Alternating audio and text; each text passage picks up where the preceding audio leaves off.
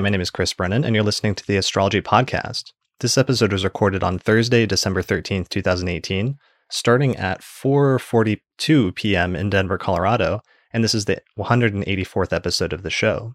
In this episode, I'm going to be talking with Ashley Otero and Patrick Watson about what it's like to be a parent and an astrologer.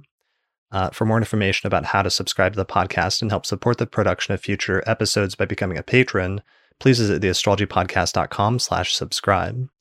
Hey, Ashley and Patrick, welcome to the show. Hi. Thanks, Thanks for, for having, Yeah. so, Patrick, welcome back. And Ashley, this is your first time on the podcast, right?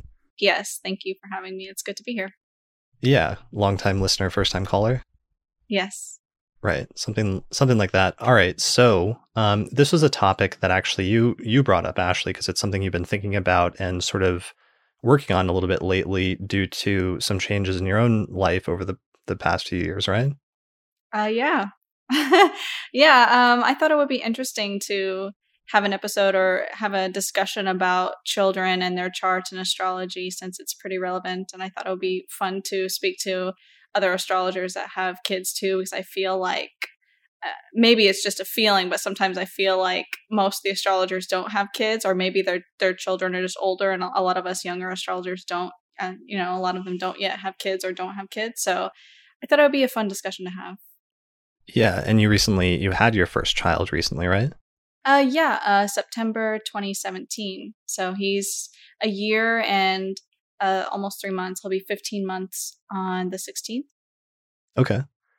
And Patrick, of course, we've we've had you on the show at, at various actually like crucial points, I believe, when you were having your first and second child and third child. So what are your you have three children now. What are their ages? Uh I have one who is seven. Uh, I have one who is four, and another who is three, and no more. no more. that's, uh, yeah, that's that's that's enough. Yeah, it's kind of funny. Astrology podcast has kind of played like a. Uh, it's it's always kind of been there at these kind of crucial moments. So I'm a little freaked out, actually, kind of wondering like, what's, you know, I'm on the show again. What's going on? But um, uh, yeah, uh, this is a really uh, interesting topic, and it's funny how I keep kind of coming back to the show on this topic in in some ways. We talked about the uh, election of my son's birth and and uh, uh, issues revolving around Saturn in the fifth house, which in the Saturn and Sagittarius uh, episode. So uh, yeah, happy to be here and um, interested to uh, talk with um, other astrologers on this topic. And I think it's kind of cool because we have like a mother and like a father representative, you know. um, yeah, so it'll be interesting to see what we have to say. Yeah, I forgot about that. That was actually episode 15 of the astrology podcast in February of 2014, which is titled The Ethics of Using Electional Astrology to Time of Birth, where you were wrestling with the, you know, if it was coming down to the line of whether you were going to have to induce the birth, and there started to be all these questions about whether you should, and like, you know, picking the, your child's birth chart and all this other stuff back then, right? Yeah, no, yeah, it's fun. Yeah, I remember uh, that episode. episode. That episode was really like impacted me, and I remember having a huge argument with my partner about that episode, or just about that that whole concept. Um, we had a pretty lengthy discussion or argument about it, and just like what we, you know, our butting heads about our different differing opinions on that. So, but I remember about whether you should or whether you shouldn't. Yeah, about whether like if that were, you know, if we were to have a child someday and like if we found ourselves in similar circumstances, would, you know, I was basically probing him seeing like would he be okay with me electing a time if I had that option. So and did you? I didn't have to actually. It, oh, um yeah, I progressed pretty happened. quickly and yeah, he came pretty fast. So that didn't uh luckily didn't have to like worry about that, but um right. but yeah, it, and years ago we weren't really coming to agreement on that. But I remember that episode was pretty. Um, I liked it a lot. It was it had an impact on me. That's funny, and that was the same situation with you, right? In the end, Patrick, is that you had sort of thought about it a lot, but in the end, it didn't end up mattering because it ended up happening. Well, the one part we did have control over was the day, but you know, the general hour it, it got pushed back further than we had planned because of um, other emergency births which were happening at the time. And so he came right when he was supposed to. And uh, there are other sort of implications of that that I think are really kind of interesting. Um, you know, so p- partly I did, you know, choose the time, and for my second child as well, my my third child rather. Um, so yeah, I, I had a bit of a hand in it, but I mean, ultimately, you know, the universe had the final say. Yeah, and you were there like with an atomic clock, like timing it. Your second child has like 29 degrees of Taurus rising, but you know for sure it's 29 degrees. It's not zero degrees Gemini. Right. Yeah, I, I, I am absolutely positive that he he was a 29 degrees Taurus rising, and we found out that you know various points of our relationship pr- leading up to that point featured 29 Taurus. So it was uh, weird foreshadowing of his arrival. But uh, yeah, I may or may not have been, you know, focusing on the time a lot. A little, little too much. While my wife is, you know, being cut open. Um, she, uh, you know, it was uh, it was a tense moment. Yeah, uh, and you actually were talking about that on Twitter recently. How you noticed that different parts of your relationship with your wife, different crucial turning points, the like astrological placement of those was weirdly tied in with 29 degrees of Taurus. Uh yeah, um I mean I didn't want to get too off topic of, you know, the sort of the well, we were on topic, but um uh yeah, basically um my wife and I don't have any placements at 29 Taurus, so I was really confused about why his ascendant should be at this degree. Um th- there's nothing in our charts, no midpoints, no lots, nothing like at that degree of Taurus. But then I look back through our relationship and like we met when the moon was at 29 degrees of Scorpio and we had our first kiss when Jupiter was at 29 degrees of Taurus. And I know this. We conceived him uh, on the night when the sun itself was at 29 degrees of Taurus. Um, I we just happened to know that um, just because of the way things turned out uh, when we, uh, in the weeks leading up to finding out uh, that uh, we were pregnant. So, um, yeah, it, it, was really strange, but the the chronology of our relationship sort of seemed to foreshadow this degree, and it ended up showing up, you know, as his rising degree. So, and then his sister has the moon there too, so it sort of carried on um with my second with my third child right i like that because that kind of um foreshadows like some of the discussion here today because it seems like a lot of it comes down to questions about choice and like free will and fate and like how much you should try to control things versus how much is outside of your control or or you should just like leave up to to chance or what what have you. And that sort of go ahead. Oh i was going to say what i'm really interested though to find out is if other people have had this same kind of realization because it's difficult to get you know these kind this kind of information from like celebrity charts is really something you could only ask of an astrologer who'd understand its understand its uh, significance. So I was curious for Ashley. Um, I mean, maybe you'll have to like kind of look back your chronology and kind of see if there are these connections with uh, your child's chart. But um, have you? or uh, it's a good question. Um, yeah, as far as the conception, I'm pretty certain about the conception day. Well, it's like a two day window ish, but um, I know that it was like over the ocean. And um, when I, well, when I found out that I was pregnant, um, you know, I was pretty sick, and that's how I found out. Um, it was his due date was like exactly um, on that, like nine months from that or 10 months from that um, conception date that I speculated it would be. Um, but as far as degrees go, I actually haven't really thought about that. Like I didn't really look at that. But there are some interesting interesting themes and like seeming like interesting family ties between um, our charts.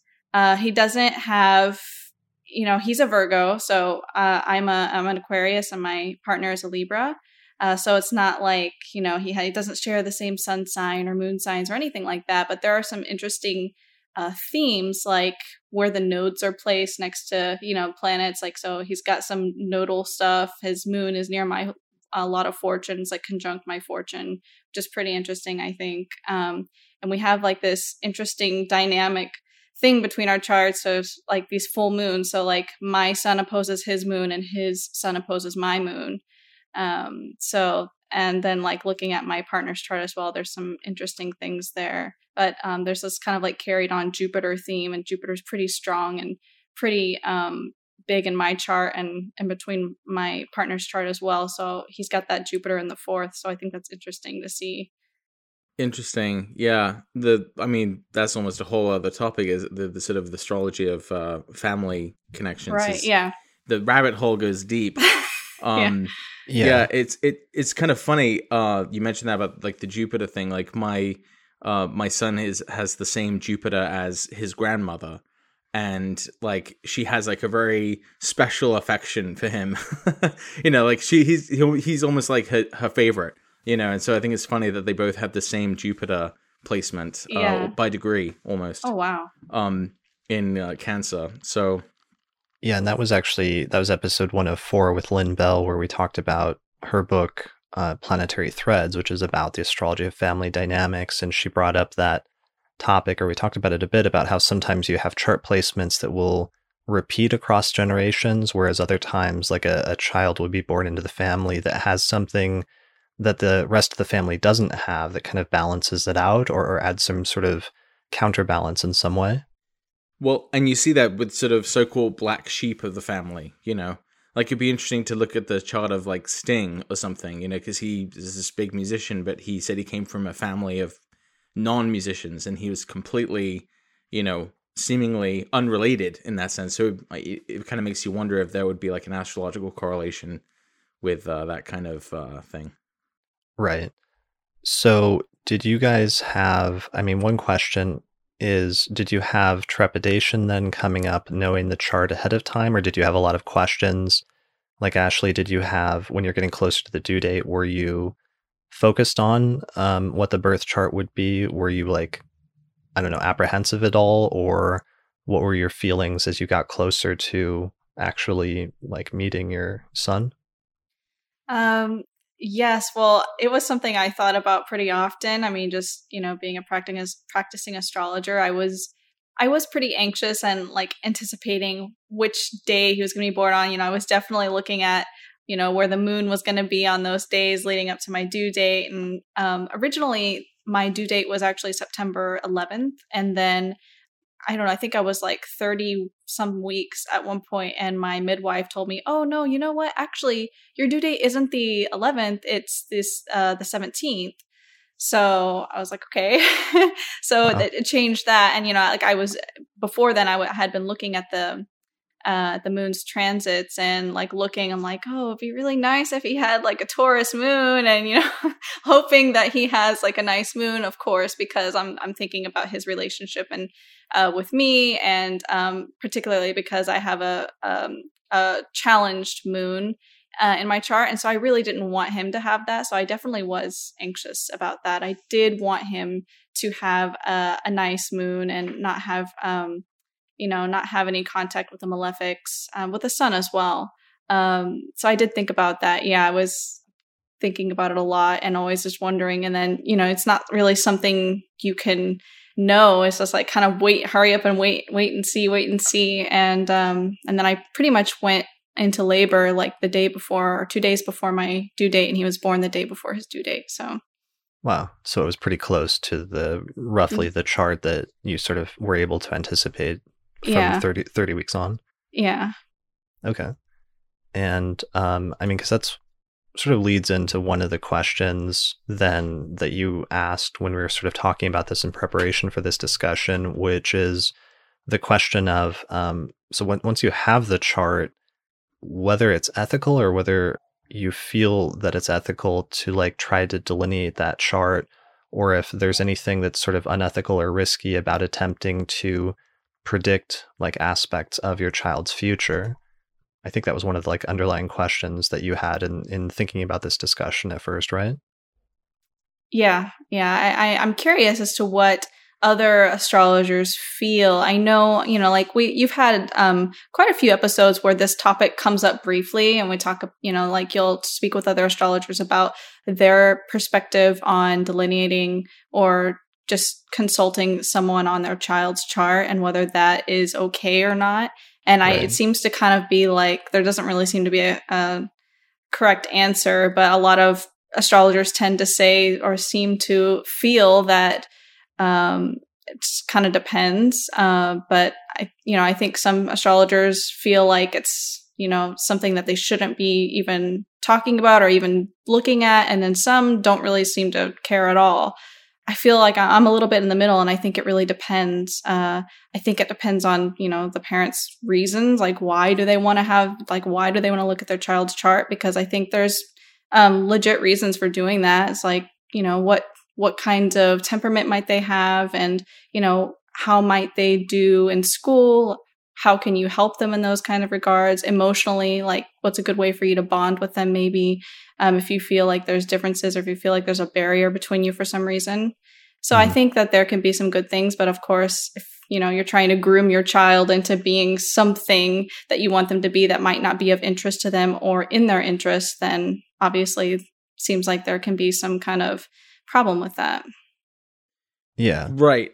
I, I would I, I agree with that. I, I although I think I might fall a little more on the side of uh, I mean, I, will admit I have no problem looking at my child's chart. Like, however, I think I think the the the um the line I guess that I draw is uh, I think it's okay to look at my child's chart. I just um I try not to take anything that I get from it to the point where I would exclude other possibilities for them. So, like for example, um, you know, I can see from you know my son's chart. For he has a he is his ascendant ruler is Venus in the ninth in Capricorn, uh, conjunct Pluto, opposite Jupiter.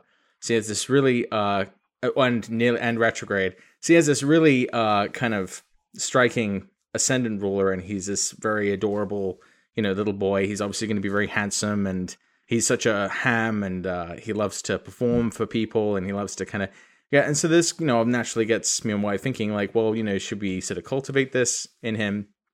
And I would only ever want to uh, cultivate something that I really felt like I just saw as a person rather than as an astrologer. I feel like, you know, I feel like being a parent is here and being an astrologer is below that somewhere. Yeah. It has to be.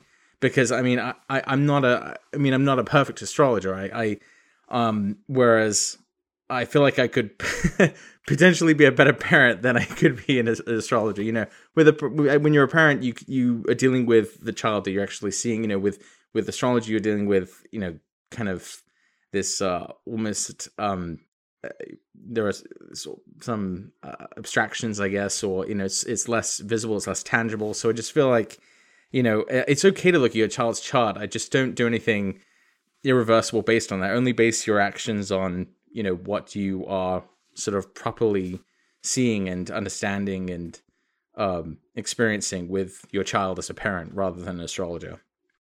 I'm trying to think of some potential drawbacks because there's both, you know, people that that think that astrology is incredibly useful or could be incredibly useful in in life in general and as like a tool or something to maximize your potential. And so you could see why they would then apply that to the charts of children. But then the drawbacks is sometimes um, astrologers, there can be like misapplications of astrology. And I'm trying to think of what some of the worst case scenarios might be that somebody could have could could lead to or cause somebody to have trepidation about using astrology or applying it to their child's life. Like what would be theoretically like an maybe an inappropriate or problematic use of astrology?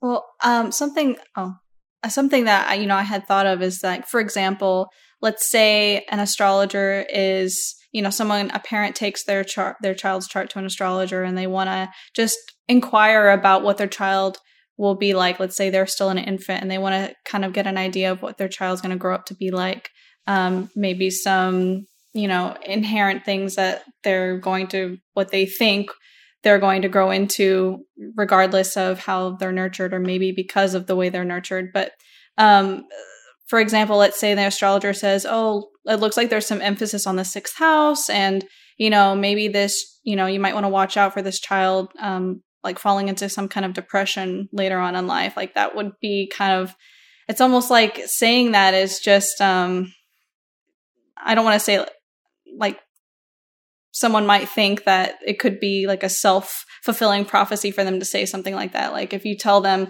your child might get depression later on in life, but that's one the parents are going to just be in, you know, so worried after that and going to be feeling like terrible and like, oh my gosh, analyzing every single thing that they do. Like, what if I do this wrong? You know, this is going to negatively affect my child. So I think that that's a pretty risky and dangerous thing that you would think, you know, well, who would say that? But I'm sure there are a lot of astrologers that might say that, not thinking that, you know, there are consequences to interpretations like that.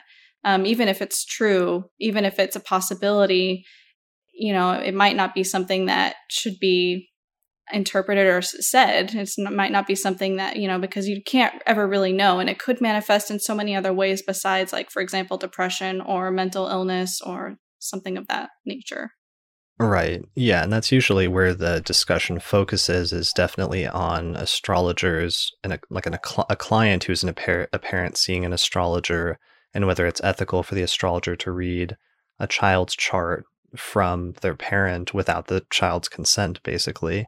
And some of the potential, not just the consent issue, but also the potential for saying something that could negatively impact like the parent and their the way that they relate to the child in some way like like that if they issued a bad prediction like if the astrologer said you know the child has a difficult planet in the third house so they could have trouble traveling someday and so the parent then never lets the child like get a driver's license or something like that or right um, or I, they have I, a difficult planet in the eleventh house, mm, and they I, say, "Go ahead." Right, I'd just like to clarify my uh, my what I had said earlier was uh, reflecting on like, am I okay with reading my own ch- uh, child's chart? As when it comes to someone else's child, then I think you have to be uh, just as judicious as you would be with a client, or in dealing with someone else's child as like an educator or um, a counselor or a doctor. I mean, I I think in all those cases where you're dealing with someone else's child, then you have to be, yeah, really really careful about um, the kinds of impressions that you give them, and um, so right because you, you yeah, have an, a unique perspective. I wasn't just saying like, oh are, yeah, I'll read any kid's chart. Like, no, I mean, I'll read my own kid's chart. I, I won't you know do anything irreversible, you know, with them based on that chart. But yeah, I, when it comes to other people's kids, you got to be yeah super careful. Yeah, and you have a unique perspective because you actually work with children as part of, or you did as part of your day job. Uh, yeah, I'm a teacher. I'm a teacher still. Um, yeah, so, um, you know, uh, it's it's a minefield. Um, you know, you never want to. You know, it's it's uh it's probably one of my worst fears is you know getting a, you know some all caps uh email from a disgruntled parent you know of something Johnny's upset about from happened in my class. You know, it's I mean, it doesn't happen often, but you know, it's um it's yeah, it's it's a fact of life. You got to be really really careful uh, talking with uh, other people's children. It's very sensitive issues. Uh. Sure, but um, yeah, but I could uh, imagine like a worst case scenario of like of just a client astrologer situation, and you say something negative about like the, the kids chart like say they have difficult planets in the 11th house and, and you make some generic statement like they might have trouble with friendships at some point in their life and then the parent as a result of that like keeps them from forming friendships and it becomes a self-fulfilling prophecy where the parent is actually the agent of the the problematic thing that the astrologer saw in the chart that's probably one of the things that astrologers worry about the most in terms of this in terms of a client setting but certainly I'm sure astrologers who are parents, that's a concern potentially as well, perhaps, is seeing something and then accidentally causing that to happen inadvertently by trying to avoid it or something?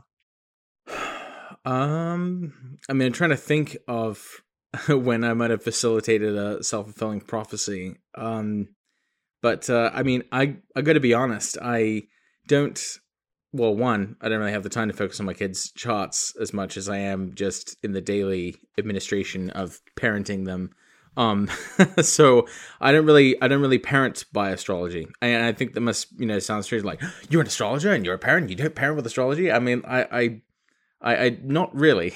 I mean, I'm aware of things, and obviously, uh, when when um you know, when bad things go down, you know, I kind of look at the chart transits and I'm like, oh yeah, well that's activating all my Mars placements with, you know, my kids, and that's probably why that happened. But I, I'm I'm I find it difficult to uh, use it very proactively because life is just kind of barreling on at me. Well, you know, the whole time it's it's everything's going by too quickly to to kind of get a, a, broader sense or perspective of you know what's happening astrologically and and you know how all these things are lining up with me. Uh, I don't know if you've noticed this, Ashley, but um, like full moons, they never go to sleep, right? like well, yeah. I'm just up then too because they're up. Yeah, well, I mean, um, he's only he's only been here for a year and and change, um, so he doesn't really sleep much at all, anyways. right, fair enough. Yeah, okay. Well, but maybe yes. a little later on. But yeah, he is uh his he is his ascendant's in Cancer, so he's you know his ascendant's ruled by the moon. So yes, he definitely um fluctuates with that with and with the full and new moons. He definitely does. so that actually raises a point about um, have you guys sort of recorded or have you paid attention to different milestone moments astrologically in your child's like developmental phases and then noted the astrological correlations? Or is that something that you avoid doing or only do in retrospect because it kind of like would take you out of the moment? I certainly have. Um, i've done it for a few milestones already but it's not like it's not like um you know like something will happen um, for example when he first started crawling or um, moments when he had said mama the, the first time um, like I would look at the time and I would like jot it down on my phone in a note section, but I don't pull up a chart right then and there because I'm busy focusing on making sure he doesn't like hurt himself or something. Right. You know, I'm too busy parenting. Like, uh, like Patrick said, it's like things just are going so fast that you don't have time to sit there and like, okay, let me pull up this chart and look at this. And you don't have time for that. Um, but it's fun to go what back and look at. Yeah, it's it's fun to go back and look at it later, and which I have. Uh, but I don't, you know, so I definitely record certain milestones when I when I'm thinking about it and I see something is happening and I I look at the time and I try and write it down so I can like save it for memories and look back on it. Uh, but it's not something that I definitely have time to sit there while it's happening. I try to still be kind of in the moment and like paying attention to his first or whatever is happening so I could kind of actually enjoy it while it's happening that first time. But um but yeah, it's interesting. Um, and then looking at sometimes it seems like relevant transits, and other times it seems like oh, I don't I don't really get anything from this. Like I don't really see any relevant transit going on that's you know relevant to that. So I think right. I think I uh, took down the time that they first walked, like so, you know more than like a couple of seconds of wobbling, and um, I think I took down the time of like the first like really clear word um, just because I thought, you know, that's, I mean, this that's going to be, uh, you know, useful to some at some point. Uh, but I think, yeah, I think I have that data stashed away somewhere. What I think is kind of funny about looking at the transits of kids is that you see kind of the same types of scenarios, but just like shrunk down to like a kid size version. So like a kid's Mercury retrograde period is very different from an adult's Mercury retrograde period, right? I mean, you know, I noticed this especially with um, my Gemini daughter, um, you know, with the gem with a Mercury ruled sun. She's very clever and uh, very uh, crafty. She's very um, how do I say it without making it sound terrible?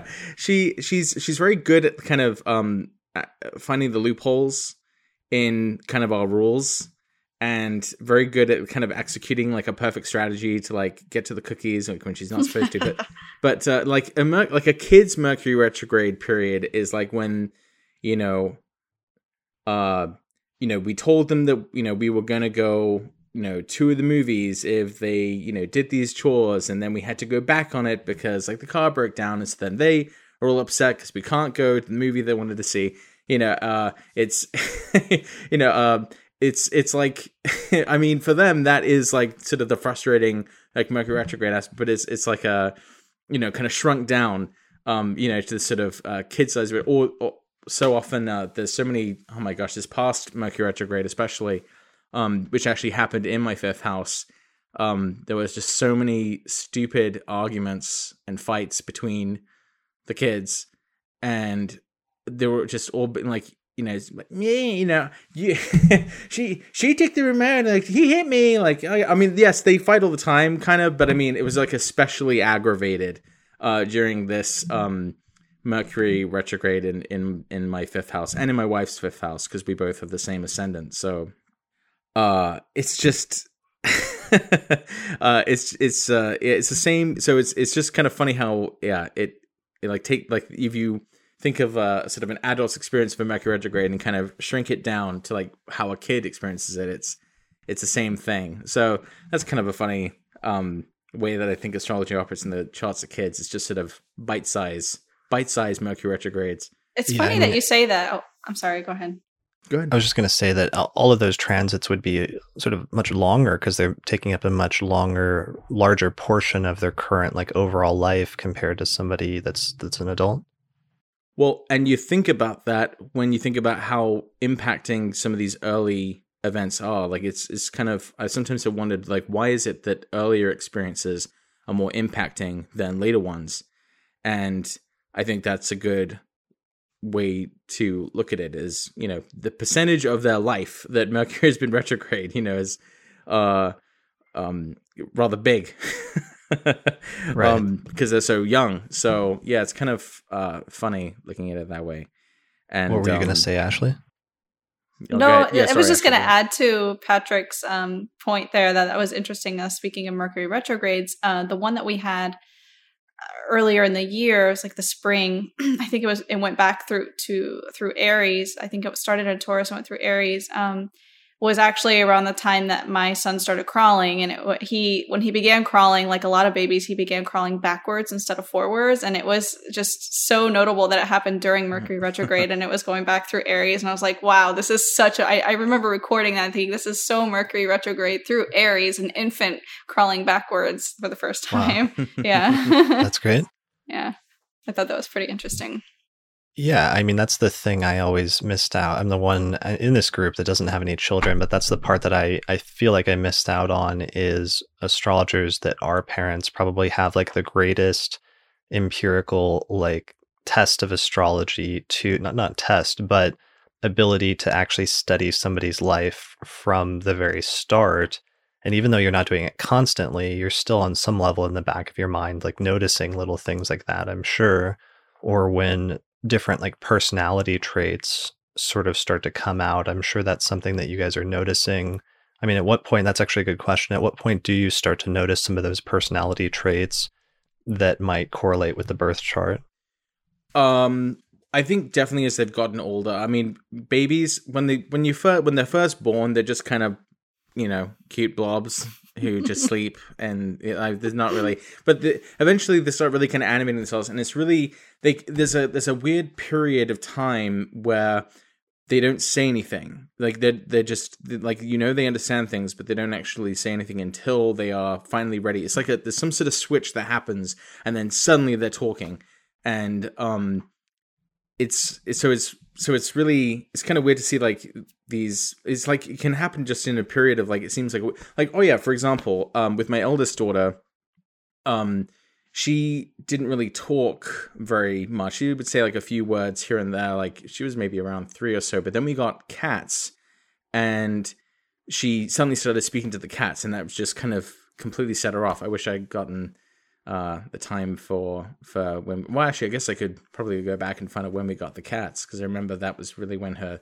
speaking took off. But yeah, what I was going to say is I think they really start uh, becoming their personalities just you know as they as they go on it's not always immediately apparent um so like for example my daughter um she has uh, the moon in cancer rising and um so she has the moon you know ruling her ascendant this is the gemini one and sorry i lost my thing there and uh, she is such a she's such a good like big sister like she is so um she's really grown into wanting to like take care of and provide for the kids. I mean, oftentimes she's doing things we don't even necessarily want her to do. Like, you know, she wants to make dinner for them and you know she wants to dress them and like sort of take her like she's it's almost like her younger sisters and brothers are, are her like her own children you know and she is very much like a mother to them.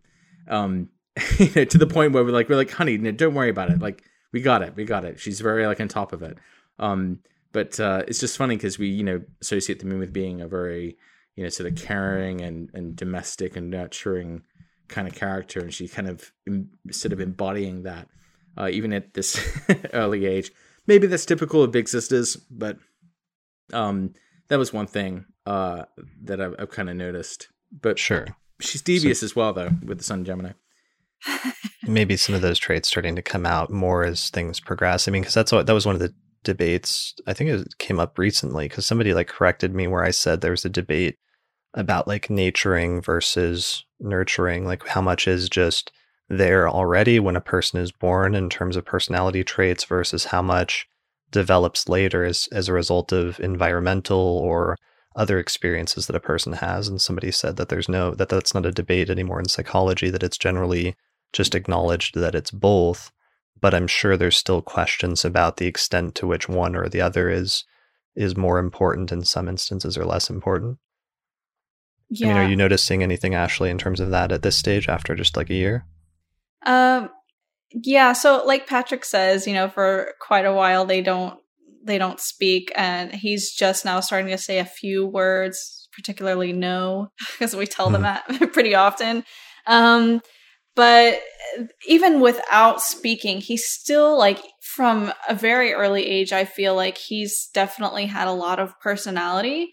Um, I, I and I don't necessarily know or think that that's maybe I don't want to say common, but you know, maybe that's just because he's my kid and I'm like, "Oh, he's really like this." And maybe all parents are like that, but um he from since like maybe even 3 or 4 months old, he's been very um exuberant, like very much like a Leo moon, very like, you know, expressive and screaming like out of happiness and laughing and just like lots of energy. And so I feel in a sense like that's definitely like big personality. Um, a lot of people note, like, since he was younger, like, oh, he's very alert and he's very, you know, social.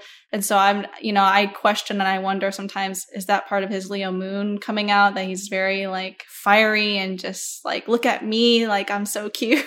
or right. if that's, you know, or what that's, I don't know what that's about. Um, but part of me does really feel that that is, you know, traits of his chart, like his moon, for example, coming out.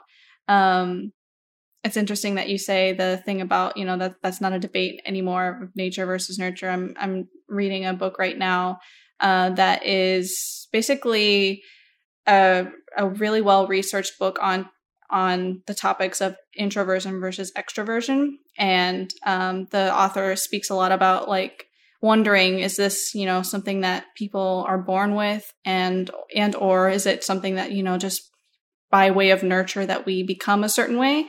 Mm-hmm. and you know some of the big researchers uh, it's like you said like they're at this point it's really a matter of both. But i think that um, the point has been that you know we're born with certain temperaments. And depending on how we are nurtured into them you know we can kind of go on either either way of the spectrum. And I think that's kind of a big thing that we can even see inside the chart is like, is this child prone to being someone that's more introverted and quiet and thoughtful and serious minded or extroverted and, you know, big personality and just outgoing and those kinds of things. I think that's something that's interesting because even something as simple as introversion versus extroversion has a lot of characteristics tied to those tied to those tied to those qualities. Yeah, definitely. It, and even as astrologers, because oh, uh, even as astrologers, it's like we can see both because on the one hand, astrology, the basic premise of natal astrology takes into account or assumes that there's some things that are kind of like inbuilt qualities or tendencies.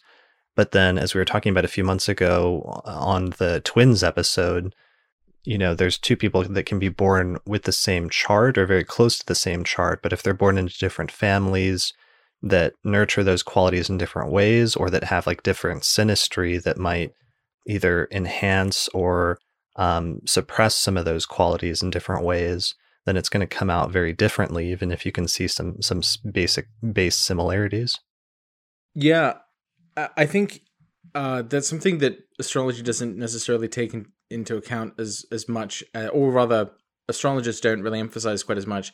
Um, natal astrology sort of really leans into the idea of nature, uh, but I think we we tend to um, not em- also emphasize that these charts happen within a specific context, like you said, of of synastric uh, relationships with other family members. But I think also in terms of the chronology of transits. For example, I just thought of this as I'm looking at the swing out there. That um, one of the transits I was kind of worried about for my son was um, Mars coming, uh, going retrograde over his sun, and yeah, like within a week of that transit, he, um, he just had several like really bad like kind of injuries. Like he fell off the swing, and like since he fell off the swing, he's been he hasn't quite like been ready to play on it again. Like he's kind of found other things that he likes to play on. Um, and I think he's he he also he used to love when I uh, I would like toss him into the air, and he like hates that now. He doesn't like to be held up high like that, and it, I'm just sort of making that connection now that yeah, like obviously you know he would be less likely to want to do these things when he's experienced that there's you know been a um consequence you know when he when he fell off the swing that we have outside. And uh you know that's something you couldn't just get from his chart knowing that he has the sun in aquarius you know that there's several adjectives you get from that but you wouldn't necessarily get the i, I feel like the the transit from mars to his aquarius sun kind of brought out the the more fearful or or doubtful um you know uh, qualities of the ruler saturn you know, and he only got that because of the the danger, you know, that he experienced from um, you know, the fall off the swing. There were a couple of the things in that week too, like you know, he touched a something was too hot or something. I, I fig- I'll have to go back and find the exact timing on that, but um, right, yeah, I mean, but really basically, but basically, yeah, I mean, it was a Mars transit to right to his sun. You know, it was it was um injuries, falls, burns, you know, that kind of thing. It was sort of what I feared. Um, but uh, I can't stop him from playing. You know, I don't know when he's going to touch something that's too hot. I mean, I can try to keep those things away from him, but I mean, kids are crazy. They they do things. They they go places like it's difficult. Like it's not. You know, I, I don't. They're fast. at, at, the risk of at the risk of sounding like I'm just a totally negligent parent, I'm really not. I mean, in trying like this, this shit is hot. This, pardon me, this stuff is really hard. So I mean, um, and there's not an excuse, but it it's uh, you know, uh, it's it's difficult to just keeping your kids safe and and out of trouble. Yeah, I mean that's a really good point. So everybody has a birth chart, but then the chart, the planets keep moving after that point, and then it's going to hit different transits are going to hit everybody's chart at different stages in the developmental process, whether they're relatively fast inner planet transits like Mercury retrograde or even some of the Mars stuff we're mentioning here, but also outer planet transits like Saturn and everything else. And that's going to have a unique imprint in terms of uh, either emphasizing or, or sometimes causing problems, or not causing problems, but correlating with problems with different placements. So I guess I could see a worst case scenario. So you're talking about having to have the realization, which you've sort of developed, I think all astrologers develop on their own about having to let go at a certain extent and just let the chips fall where they may, which I think is a, a, place a lot of astrologers eventually get to, just in terms of looking at their own lives and realizing that you you simply can't control or you can't manipulate everything. But having to do that also sometimes when it comes to people in your life, like your children, I could see like the opposite though, where I could see somebody becoming if they were really focused on the astrology, becoming almost like neurotic about it and like trying to track every transit and trying to like stop every possibly difficult thing from happening. Um, and that might be falling in that that category of when astrology and parenting could maybe be problematic or like not as helpful as maybe it could be. Parenting is hard enough without like also adding on like the you know potential worry astrology can give you. And I'm not saying you should never use astrology in in your parenting uh, at all, but I mean, just, there's a, there's a point at which there's just not a whole lot more you can do. uh, as a parent or as a parent, you know, consulting uh, astrology. Um, so yeah, I mean that's sort of a point I'm at is is there's only so much you can do. I, I obviously try your best, but you're only human. Certainly, it's it's you know astrologer uh, parents that are also astrologers. It's not uh, there's really not really that much of a difference except that you know it's kind of fun that we could see the charts and you know it can be helpful in instances where we might think you know well they're going through you know maybe they're older and they're going through a, you know their first saturn transit that's significant. And so you know maybe for example it's going through their 12th and maybe they're not telling you something that they're feeling bad about and this is why they're behaving in this way um, so this is how you might be able to approach them, but not necessarily change anything because there's, you know, I'm I'm also of the philosophy that there's really, you know, not we have control over some things, but when you look at the big picture and how many other factors are going on in, in reality, there's a, a narrow lane that we're actually able to control. And um, the rest is, you know, a lot of things going on at once that we can't. Um, so we kind of just do our best, right? So even whether you're a parent, whether you're a parent that's also an astrologer or not, it's just that we have a little bit of extra tools and things that we can kind of see maybe why something's happening and how we want to respond to it if when we can and otherwise if it's just like a past something that's already happened and oh maybe that's what was going on. Like the Mercury retrograde on my fifth, like this is why my kids are being so annoying and won't just stop fighting and just, you know, like those kinds of things. But yeah, I yeah. agree. It's it's hard enough as it is. It's parenting's hard.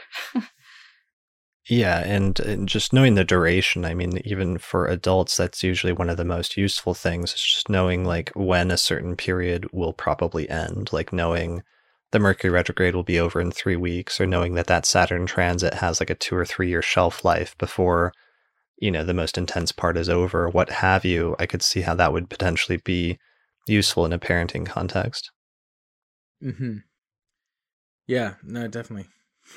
yeah. All right. Um, what were some of the other like discussion topics that we wanted to touch on here?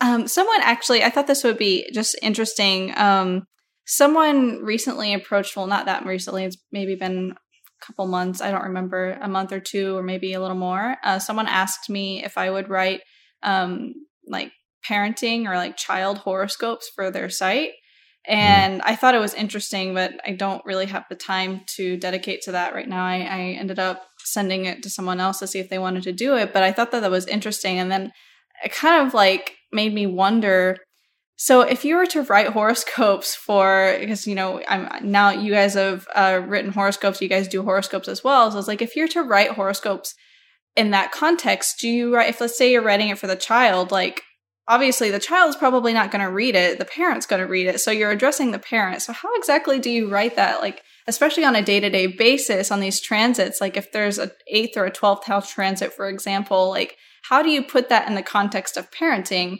And address it for the child you know like i wonder how that would be done yeah you'd have to recontextualize like all the house significations within let's say a five year old context like what is you know a, a, eighth house might be like sharing like learning how to share something like that like your point. your your toys versus like someone else's toys well you know that's i mean that's almost what like Valens, Vettius Valens does it with like he mentions in a few places in his books, uh, you know, um, these planetary periods get distributed by this many days or you know years or whatever. But for the charts of infants, like you know, do it by days and hours. You know, like he just shrinks the the, the planetary periods down. You gotta you gotta shrink the the whole idea of the sky down into the sort of experience of of a child. But I mean, how young would we be talking? Yeah. I mean, I don't know, but yeah, that makes like sense. Like 10, like 5, there's a huge difference. Yeah. Yeah, I, I, mean, I wasn't told much else about the details of that, but yeah. I just thought that that was interesting, and I were I wondered about it after. Like, I wouldn't even know how to um how to initiate that. Like, yeah, that's a if they gave you an age range, like, what if they gave you an age range that was like between five and ten? That's just it's um yeah. it sounds a bit challenging, a bit like uh, and I'm not not really up for the task of um, children's horoscopes at this time in my life. I, being a parent is enough. yeah, one of these days that would be interesting. That's interesting, like thought experiment of how you would construct that, and it just brings up the sort of relative nature of astrology in general and the importance of understanding the context in which you're doing the delineation, because the context of the birth chart or whatever chart you're casting really makes a difference, and that's also one of the reasons why um, this actually came up on Twitter recently, where it's turned out like there's there's actually like a lot of young astrologers now suddenly that are using Twitter and that are not connected with the astrological community, but they've started doing readings and consultations and they're using it as like a micro blogging platform and developing their own followings there.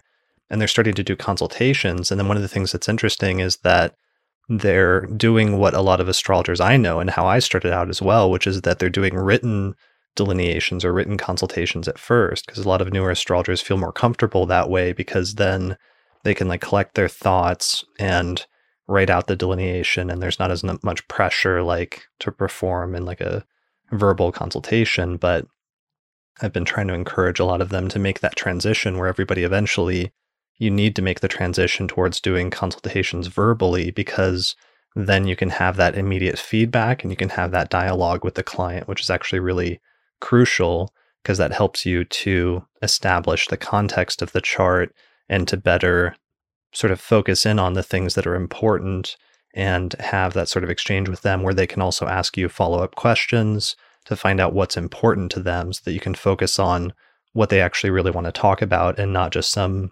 other random part of their life that they're not interest, interested in at the moment. So that would be important, I guess, even if you're doing a delineation for a five year old. Yeah. Yeah, definitely. right. Ashley, I have a question for you. Okay. Um do you, I mean I don't know if we're allowed to do that, but uh do you feel that like your child is described by your fifth house ruler and do you feel like you are described by placements in your child's chart? I mean, I know it's he's yeah. still really young. Yeah. Um, but um, I I wonder how he feels about that, and since he can't talk, I can't really ask him. Um, right, but yeah. it's interesting. It's an interesting thought. Definitely, um, I'm curious about that as well. Uh, so my fifth house ruler is Saturn, and I have Saturn conjunct Uranus uh, within one degree. So I there. I was born during the Saturn Uranus conjunction in Sagittarius uh, and it's in mm-hmm. my third house. Um, so I have a pretty full third house. And interestingly enough, he also has a very th- full third house. He has Sun, Mercury, Mars, and the and the third, uh, all in Virgo. So he was born during that Mercury Mars conjunction uh, by degree. Um, so it's I feel it's a little early for me to tell if he does fit that Saturn uh, that Saturn placement.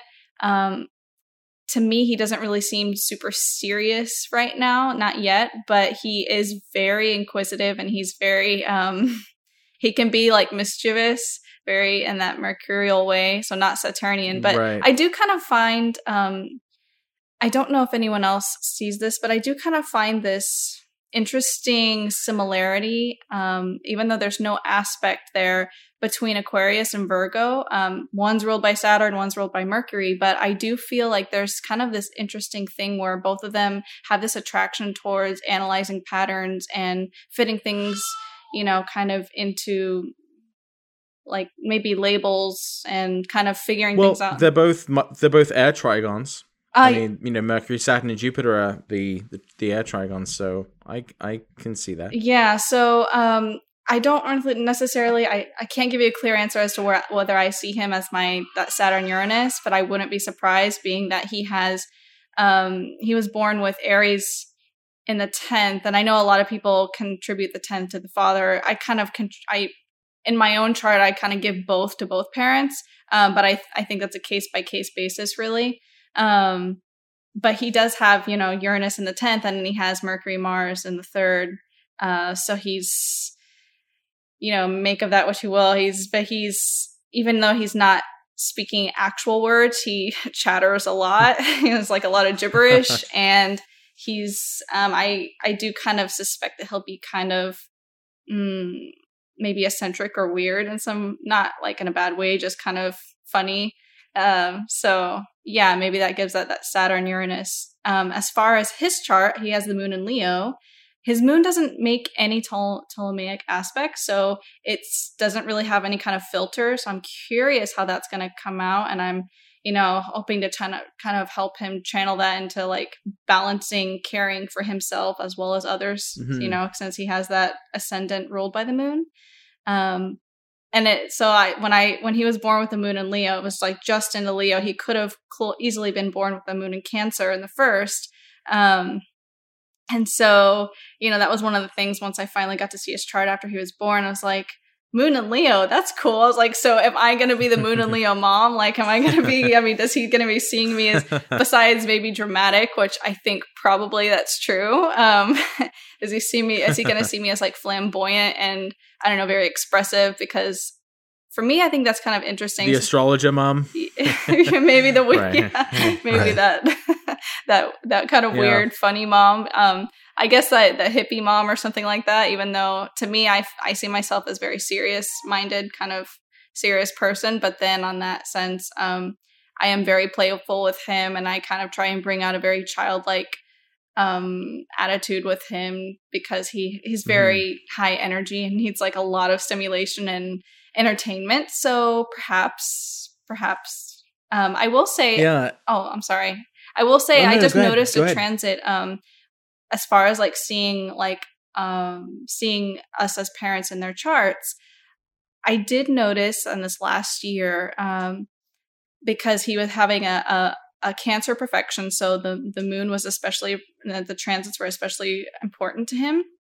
Hmm and um, uh, I noticed a lot of times when the moon was transiting through Aries and going through the 10th that my partner actually tended to get injured during those days. Like one time he sprained his, like a couple times he sprained or like injured his foot and his toe like really badly and like he couldn't like walk or carry uh, my son. So I had to like always, always carry him and put him to sleep. And one time he hurt like his hand and one time he hurt like his back. So I thought that was really interesting because I was like, after it happened like a couple of times, I'm like, I have to look at these transits. Like, he just keeps injuring himself. And every time it was like the moon, there was an important aspect with the moon. And especially I noticed that it's transits to Aries, which happens to be through his 10th house. And I thought that that was an interesting thing to see.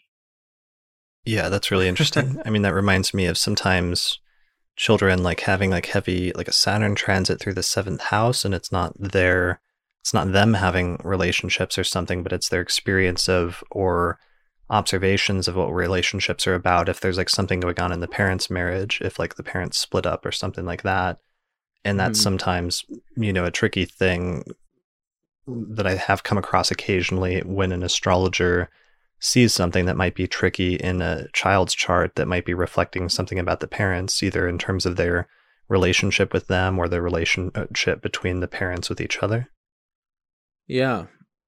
I mean, I have some examples of that, but uh I don't know.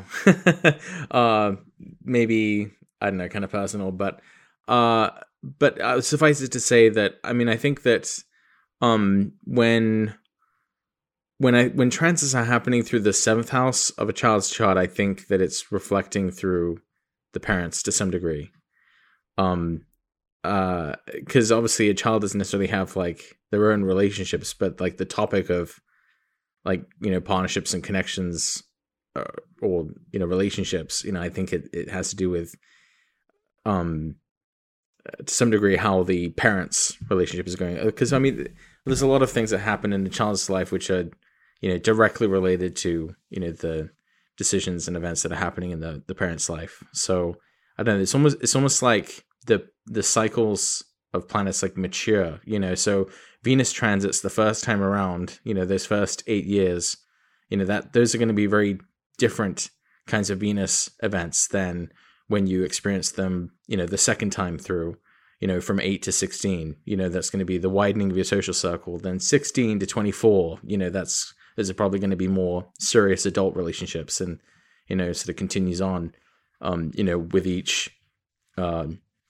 with each pass of of the cycle they, they you know mean like not every venus transit equal i guess is what i'm trying to say anyway um what was i gonna say uh Oh, I think I was just going to uh, reflect. I was going to. I was originally going to respond to uh, Ashley's um, uh, comments about uh, how like the parents are reflected in the parents' chart. What's kind of interesting in the charts of my kids, the fourth house uh, ruler for all of them is in the tenth house of their charts. So their parents are all in their tenth houses. So I'm trying to figure out exactly what that means um, since they all have the same house position for their fourth house ruler. So different, represented by different planets, but still in the tenth. Um, one thing I've noticed with the ruler of my fifth, the ruler of my fifth is Jupiter in the ninth, and it's the same thing for my wife. She has the ruler of her fifth in the ninth, and um, what I think is interesting about that is, you know, I was born in England. My wife was born in Phoenix. Like our kids were in a sense born like my kids were born in a in a foreign land uh you know coming to the United States and then for for for my wife you know her kids have you know English uh dual citizenship so I mean they could theoretically you know move to the UK you know as uh as adults and as citizens so uh there's kind of a an interesting connection there. I wonder if it will mean that our kids could potentially um, move away from us since they potentially have that uh, capability, but then also just the very fact that my you know kids don't come from my own homeland, that they you know I went somewhere else, and that's where I had children. You know, with Jupiter the ninth, um, you know, from the UK to the US. So I think that's kind of an interesting way of how my fifth ruler is already kind of played out um, in my own story of uh, you know my children. Yeah, I have an example like that I think I used in my book of a client who had the ruler of the fifth and the ninth, and she had two children, and one of them grew up always wanting to live abroad and he wanted he wanted to like live in Asia for some reason and eventually as soon as he turned 18 like he moved abroad and he's been living there for the rest of his adult life and the other child grew up in a largely um, like not religious household, but then when she got older, she got like really interested and like involved in this specific sect of Christianity, and she ended up moving across the country to live in like a religious commune of some sort. So both children ended up manifesting different versions of like ninth house significations, basically, and you could kind of see it in the their mother's chart. That's cool. Interesting. Yeah, that is interesting yeah, yeah, I, I i remember a few days after um actually like yeah just a few days after lucas was born uh looking at his chart um and thinking like hmm i wonder if you know making speculations about us as the parents uh, about our lives just looking at his chart and not necessarily even the fourth house but like looking at like his um you know his moon and and thinking, you know, the ruler of that was in the third. And I'm like, huh, am I to, am I going to homeschool him or am I to be the one, you know, cause I, I have a thing with like not really wanting to, just ha- wanting to be particularly involved in what he's educated on and how he's educated. And so I was like, I wonder if I actually will be homeschooling him and stuff like that. So it's interesting to kind of be able to, to make choices or to think about what you will do down the road on your own life just looking at someone else's chart you, you know your child's chart Ashley, did you say that the ruler of your fifth was in the third? Yes. So, I mean, the third is like early yeah. education, yeah. right? Yeah. So, I mean, Saturn the third is that's it's quite a lot of effort yes. to yes. Uh, do homeschooling. So that's interesting. That's already kind of popped up as a uh, you know, primary concern for you is like the schooling right. and education. Yeah, it's something that I thought. And of, then, oh, sorry, go ahead. Well, and you also mentioned that he had uh, several the Sun, Mercury, and Mars in in the third as well. Mm-hmm. So, I mean, I don't want to do an on the spot interpretation of your child's chart without seeing any of those details. But even just from those details, I would I would think that uh, someone with like the Sun, Mercury, and Mars in the third might be um, maybe a bit of a class clown potentially, or a you know, prankster of some sort. Um, you know, mm. maybe it would be difficult for them to be in a kind of traditional classroom environment, and that might be the source of how you then have to put in like a lot of effort in Yeah. third house activities related to your child in kind of taking the reins of of uh, Yeah. you know educating your child yourself um Yeah. so it's that's i mean i hope i'm not overstepping my bounds here no, it's, sort of it's a, okay. It's a- interesting. a mid podcast reading right. um uh but uh i think that's kind of interesting that sort of lines up well, that way already right. and, uh, yeah, with there's like that saying. emphasis between both charts, um, having kind of like that third house um, emphasis. And then, you know, which actually kind of leads me to another thing that I was hoping that we could discuss was talking about composite charts with our children and like looking at composite charts between parents and children. Um, which is not something that I had really thought about too much until recently when I was kind of researching to kind of see like you know um, things to consider for this episode when I was approaching Chris about it, and um, and then I did end up draw uh, casting the composite chart between myself and and my son, and and so it was just it's interesting to see. I'm curious if you guys have any thoughts about that in general.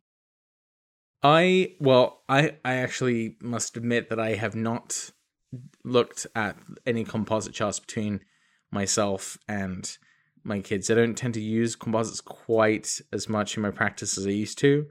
Um, I think they're interesting as kind of like midpoint maps.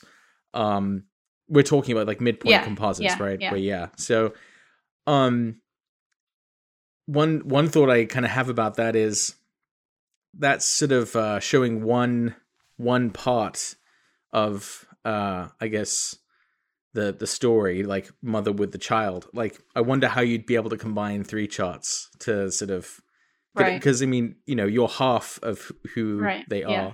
and then the the father is the other so I wonder how one would combine uh three charts together maybe maybe looking at the midpoint of the midpoints between the like mother child father child Yeah, it's a little bit of a head trip. yeah I mean, I think somebody does do like group composites. I think that's an option on AstroDienst. So it may be a, a thing that some astrologers do, but it is an interesting question. Just the idea that that's always been an interesting idea for me. And I think I interviewed John Townley just like a year or two ago. And the idea that when two people come together and they have some sort of relationship in their life, it's like there is some third entity, which is like the composite chart or the relationship itself and there's something about your dynamic that's different than either of your individual charts on their own or even different than what your synastry is but that there's almost like some some other third element and that is sort of represented by the composite chart in some sense and Hmm. Yeah i mean that that is would be interesting to explore more more deeply for individual like parent uh, and other types of family relationships well, ooh ooh Well- I have a question Uh, oh sorry go No, ahead no. I was just gonna say that I did think about that that episode that you did with him when I had come across um, some material online talking about composite charts between parents and children, and then I I thought about your episode and thinking about you know comparing like how does one person benefit or not benefit or what do they take away from that relationship which is the entity of the two charts together that you're comparing you know like comparing one chart with the other like parent chart to the composite and child chart to the composite. And you know what do they take what does each person take away from that? And you know the the subtleties and all of that that gets tied into you know the relationship itself and and of you know the bond between parent and child i thought that was interesting Yeah, I mean, because it's kind of one of the big things that's really fascinating is the instances where the child's perception of the parent, that the, the child can have like one perception of the parent, but then that may or may not actually reflect what the parent's actually like to an objective observer. Or when when the, a child like has a certain experience of their parent as being like overbearing or being some other you know quality specifically but it might be coming out more due to the synastry or more due to maybe even the composite chart or something like that that's really emphasizing for whatever reason just whatever personality or other traits the parent has being perceived much more intensely and much more in a way that's maybe not quite as they might seem to somebody else. And and I like the idea of being able to explore that a little bit more through astrology, through things like synastry or the composite chart. Yeah, I think that could be really helpful for those that are actually licensed therapists. If they were also astrologers, I think that could be a very helpful tool to use. Right, because then they could identify like you, you know, your parent perhaps makes you feel this way, and these are some of the feelings that you have, and that you you maybe have a hard time processing in terms of your relationship with them, and this causes problems or what have you. But from this other perspective, your parent is maybe, let's say, not necessarily that way to other people, or they might come off differently to other people. Um, yes. Yeah.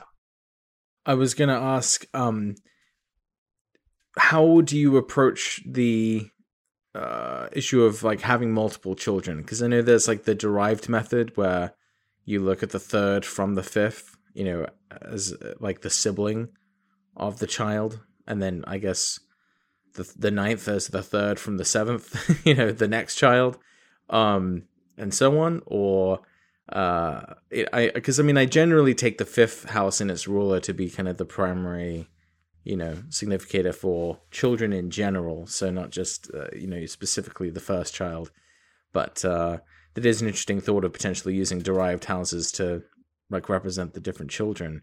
Although then I guess it would repeat after having six children. um, what I don't know if what you guys if you guys have any thoughts on that. Um, I haven't dealt with that that much, but I mean, I know it's an issue. I've, I've run into instances where, to me, it's been clear, like with that other fifth house example, that both children were just manifesting different aspects of the same house, and it was more just like there Yeah. was the house for children, and the ruler of that house was in the ninth, and then both of the natives' children happened to manifest different versions of the same archetype and very distinctly different, and yet still overarching Thematically consistent. yeah, yeah. them- thematically consistent Yeah. ways. Yeah, and, and that's that's the way I would I would look at it too. But I don't know if you if you had an, an opinion about the derived house method for different siblings of. I know that people do certainly use it. Uh, I I don't, and I haven't really practiced that yeah. either. Um, I think it's interesting, and I'm a little curious um, because my dad, for example, has seven kids. So I'm curious as how that would look if we were to use the derived houses. But I just look at his. Um, he also has Sagittarius in the fifth with Saturn there, so he's got you know Jupiter ruling his fifth, and he definitely has a lot of kids. so. Don't tell me that. Seven kids. Yeah. Oh, Yeah.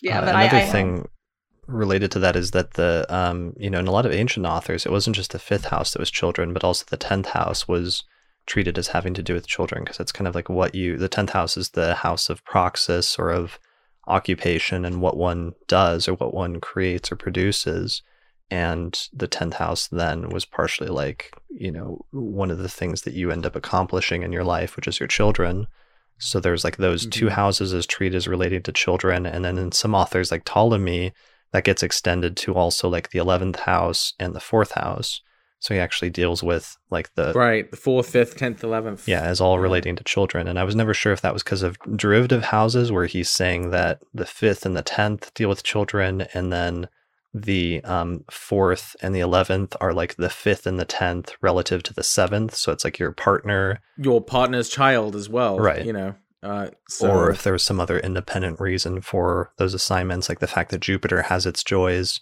in the 11th, and Jupiter was associated with like procreation and, and the begetting of children and stuff in Valens. Uh, not really clear, but that's worth sort of exploring as well if somebody was wanting to do more of a research sort of topic on the houses that signify children and how to deal with the issue of multiple children in a person's life. hmm And there's also uh, a couple of lots of children all right. uh, which which Valens talks about as well. So uh, yeah, I mean, it, I I guess when I see all that, I'm just kind of like, you know what? I'm gonna stick with the fifth. Like the fifth is, you know, works. We know it works for for. for- I don't know about the other ones necessarily, but we at least know the fifth does, and it works on a sort of conceptual level of the fifth. You know, kind of. um uh, you know, diurnal motion is bringing the fifth sign towards the IC, uh, you know, so it's not your point of origin, but it eventually becomes part of your family. It's being brought forth towards your um your family and so that's what kids are they you know they become part of your family you know and it comes and it's a sign after the fourth too so it's it's what follows kind of being in your own home with your parents you know eventually having your own family with your own kids you know so sort of that which follows your IC anyway Yeah, yeah the continuation of the family lineage. right Yeah. Yeah. so I suppose there are a lot of different ways that if astrologers did specialize or if they did have a knack for doing uh, charts with parents and children, then there's lots of different ways that they could look at those kinds of things, which is useful. Um, I don't particularly, I haven't really delineated for parents, and I'm a little, um, you know, iffy about who I would take on as a client for that if I did, just because it can be such a touchy topic and you you don't want to be careful. Uh, but yeah, I think I prefer to stick to the fifth as well. I, I like simplicity. I don't want to overcomplicate things, just like, you know, that can also happen with asteroids and all kinds of things, which is, you know, one of the things that attracted me to traditional astrology is simple, there's good structure, and just, okay, follow this and it makes sense. Yeah. So fifth house as Right. well. Yeah. Straightforward. Right.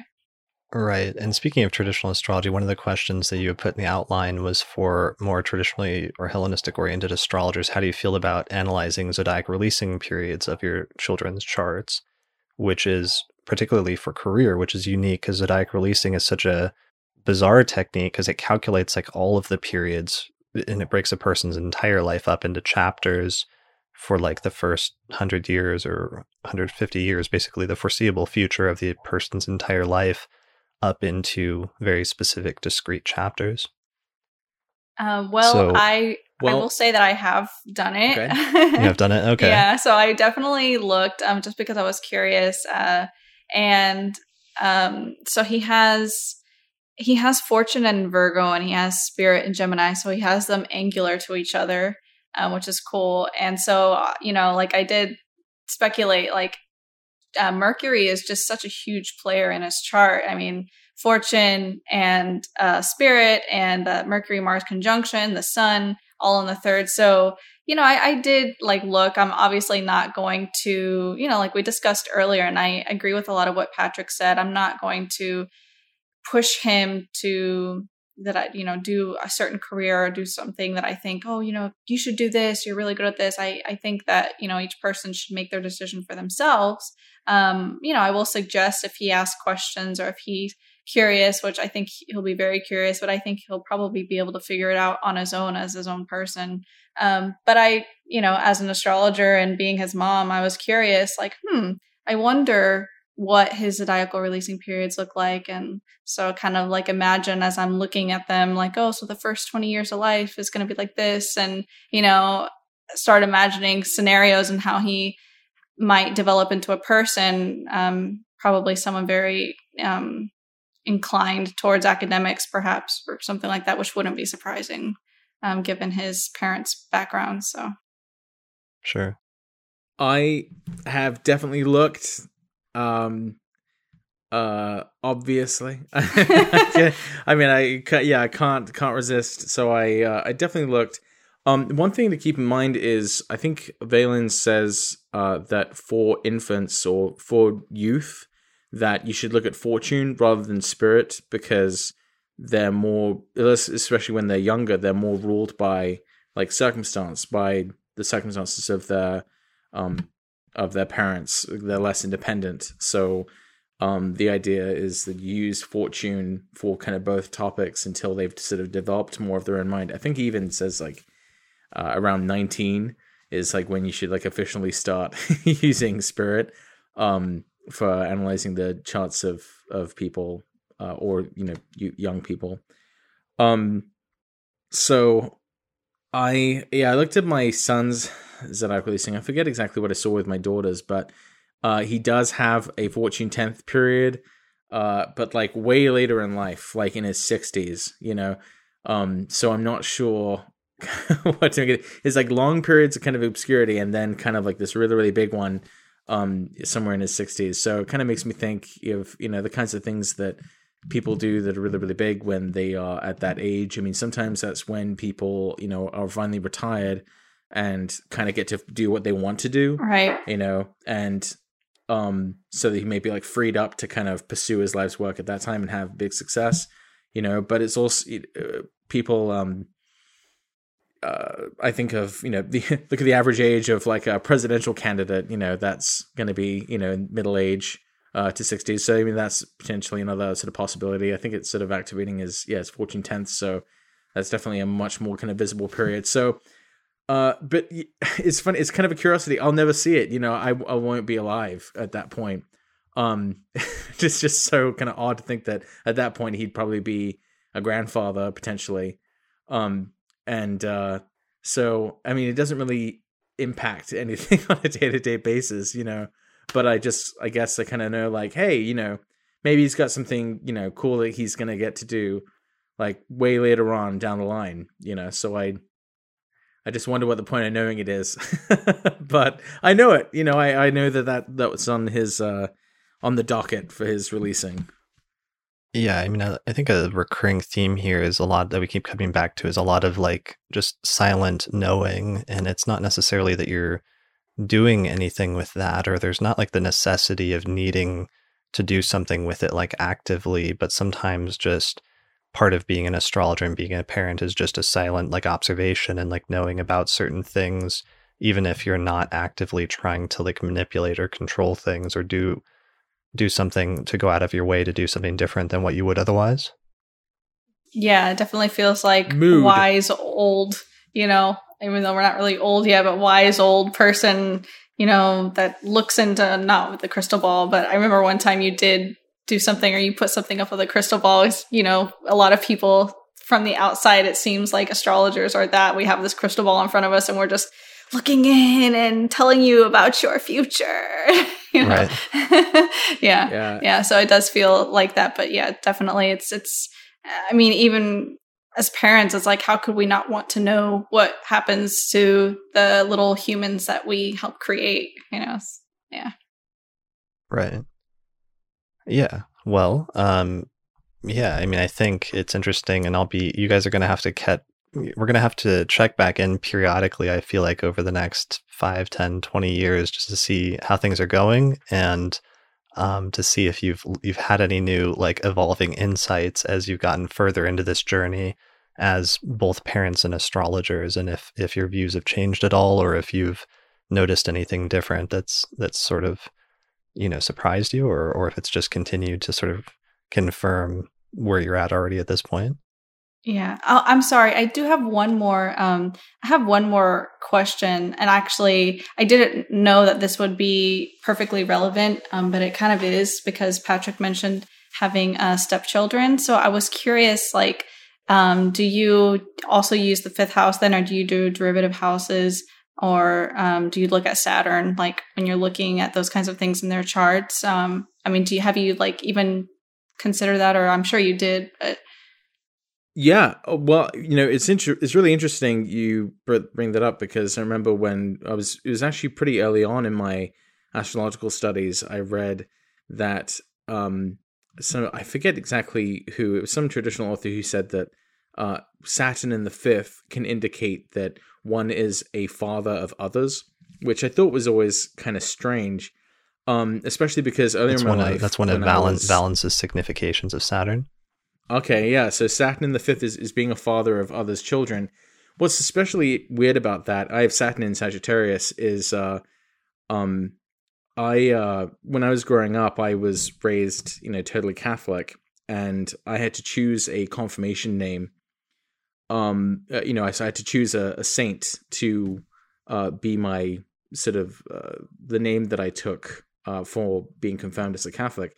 And so I don't know, I was looking through this you know, Book of Saints, trying to figure out, you know, which one am I going to be? Am I going to be Saint Barnabas, Saint Francis, you know. But then I thought, you know, I don't respect any of these ones. You know, the only one I actually like is Saint Joseph because he is, you know, Jesus wasn't even, you know, his real dad or anything, but he still like was a dad to Jesus. So I thought, you know, that that's noble. I respect that. So I just think it's kind of strange that, like, yeah, then just a few years later, when I'm getting into astrology and rebelling against Catholicism that I, you know, I read this thing about how having Saturn the fifth means being a father to another person's child, and I didn't really think much about it later on. But then, um, I uh, you know, when I was about 24, I met my wife. I I met my I met I met she was not my wife at that point obviously um I had no idea you know what her life was like all I knew was I was super in love and um I didn't know that she you know had just gotten out of a divorce I didn't even know that she had a child and um you know so I was really hot on her. And uh you know it was this big kind of surprise. So you know she has a child you know husband's left out of the picture and um not in their lives. And uh i just kind of thought to myself um you know I, I just thought to myself well this is a thing that can happen sometimes. I'm really in love with this woman and and like i'm not going to you know i'm not going to deny this feeling just because you know she has had a child and i i i guess i thought like not that i not this the reason i did it but it reminded me of the fact that you know i i you know had at one point held saint joseph in high esteem precisely because he had uh taken he'd uh you know been a, a step parent of a sort. And uh i have saturn in the fifth. And i think that's there there's been some complications you know with that. It's not an easy situation necessarily but it's one that's very gratifying as well because you know i i have like she's my first daughter you know she's my first child. And uh, she's my first experience with being a child with being a, parent.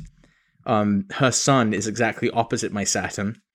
So it's uh it's it's interesting because as you know obviously you know she's connected to me through this kind of difficult topic of being a step parent um literally with her son um you know opposite my saturn. But uh, when we got married when i got married to my current wife venus was at that degree and i made a special vow on that day to you know to be her father yeah as i was instead of marrying her mother. So uh venus is you know on her son opposite my saturn on on that day. Uh you know and uh that is kind of i feel like the the sweet little story of um me being a stepdad now how i actually i am as a stepdad is completely up for debate but uh at least you know the the road there you know was kind of described very well i think by saturn in the fifth so i think it was the you know the fifth ruler describes my children but i think the planets in my fifth house, Saturn and Uranus, kind of describe the incidental circumstances of the topic of children in my life.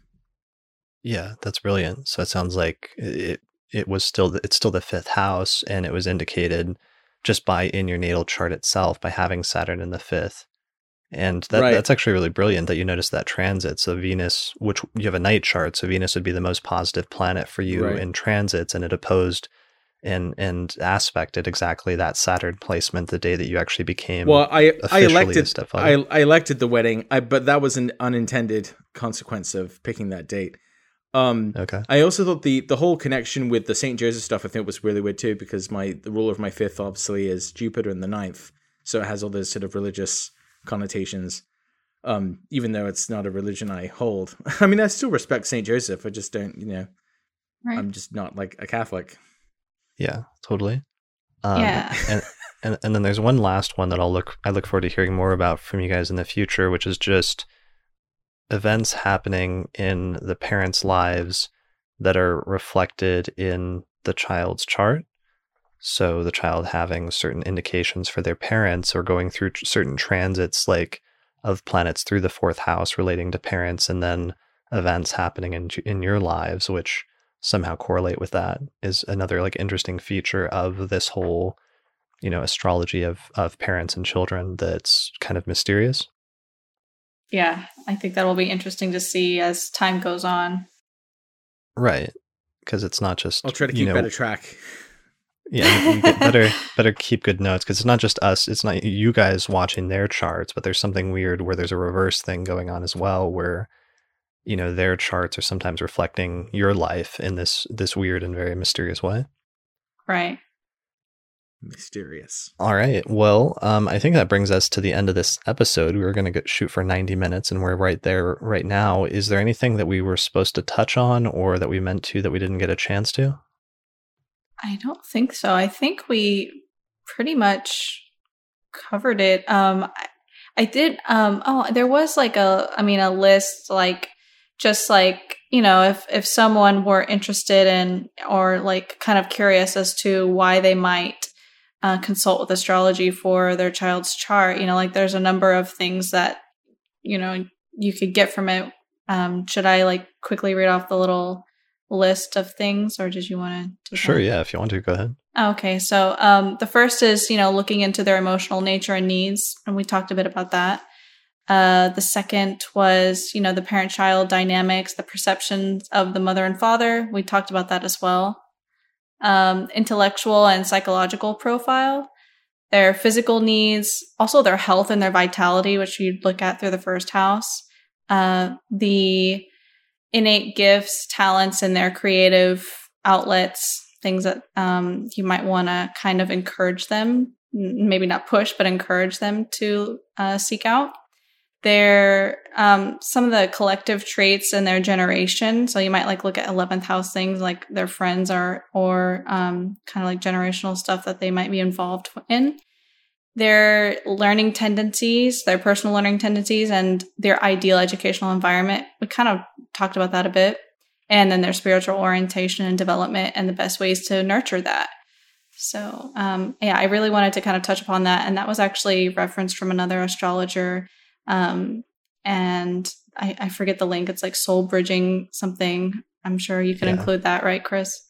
Yeah, it looks like it's at soulbridging.com slash parenting dash consciously dash astrology. And it was written, the article was written by, it's titled Parenting Consciously with Astrology by Natasha Alter on the website soulbridging.com.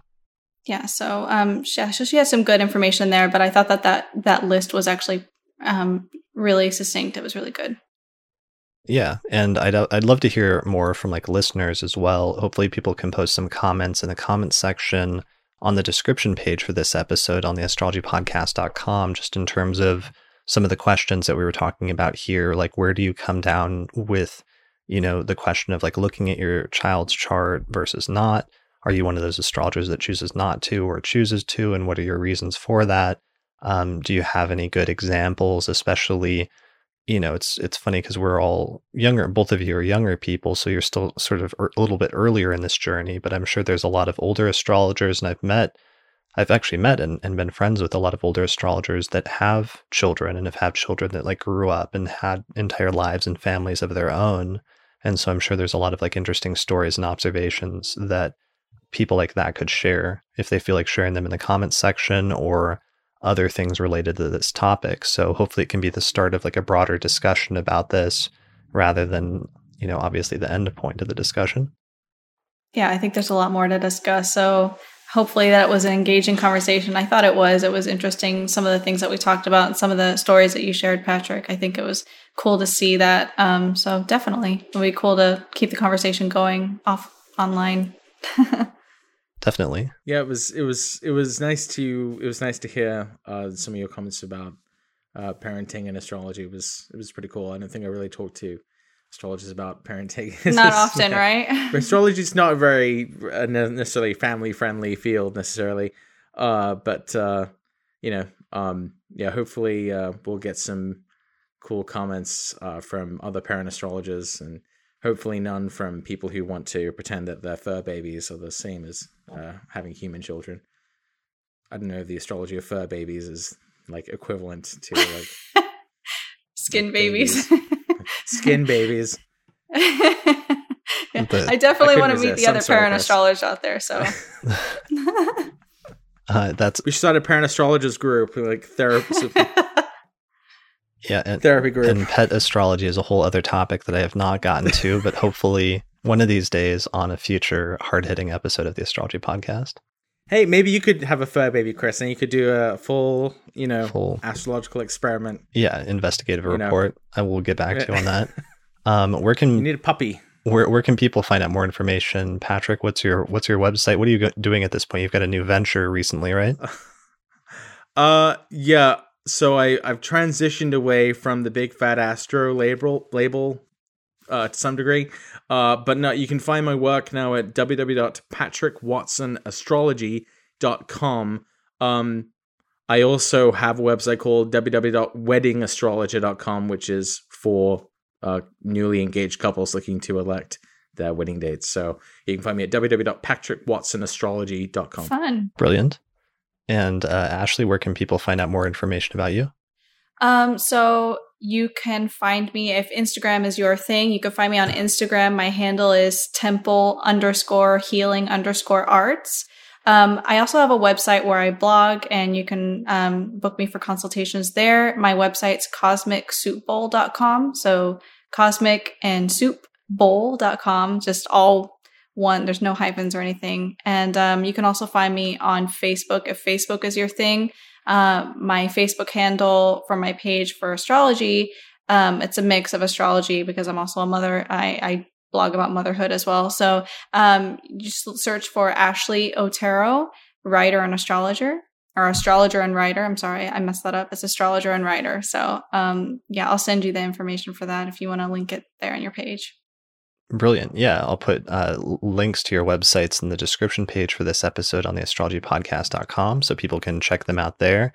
And uh, I meant to mention, actually, really quick announcement. I recently tweaked it for like on iTunes and the RSS feed for podcast apps on phones for the past like eight years or however long I've been doing the podcast. It only shows the latest 50 episodes, but I actually finally figured out how to tweak it. So now it shows all 184 episodes. So now you can access all of the the back catalog and go the, all the way back to episode 15 or whatever the earliest episode Patrick was on and listen to the start of his whole whole journey in, into parenting and everything else from way back in like 2012 when the podcast was started. And I think that's it. So, yeah, thanks a lot, guys, for joining me today. Thanks, everybody, for listening to this episode of the Astrology Podcast. And we will see you again next time. Thanks. Bye. Thanks for having us. Bye.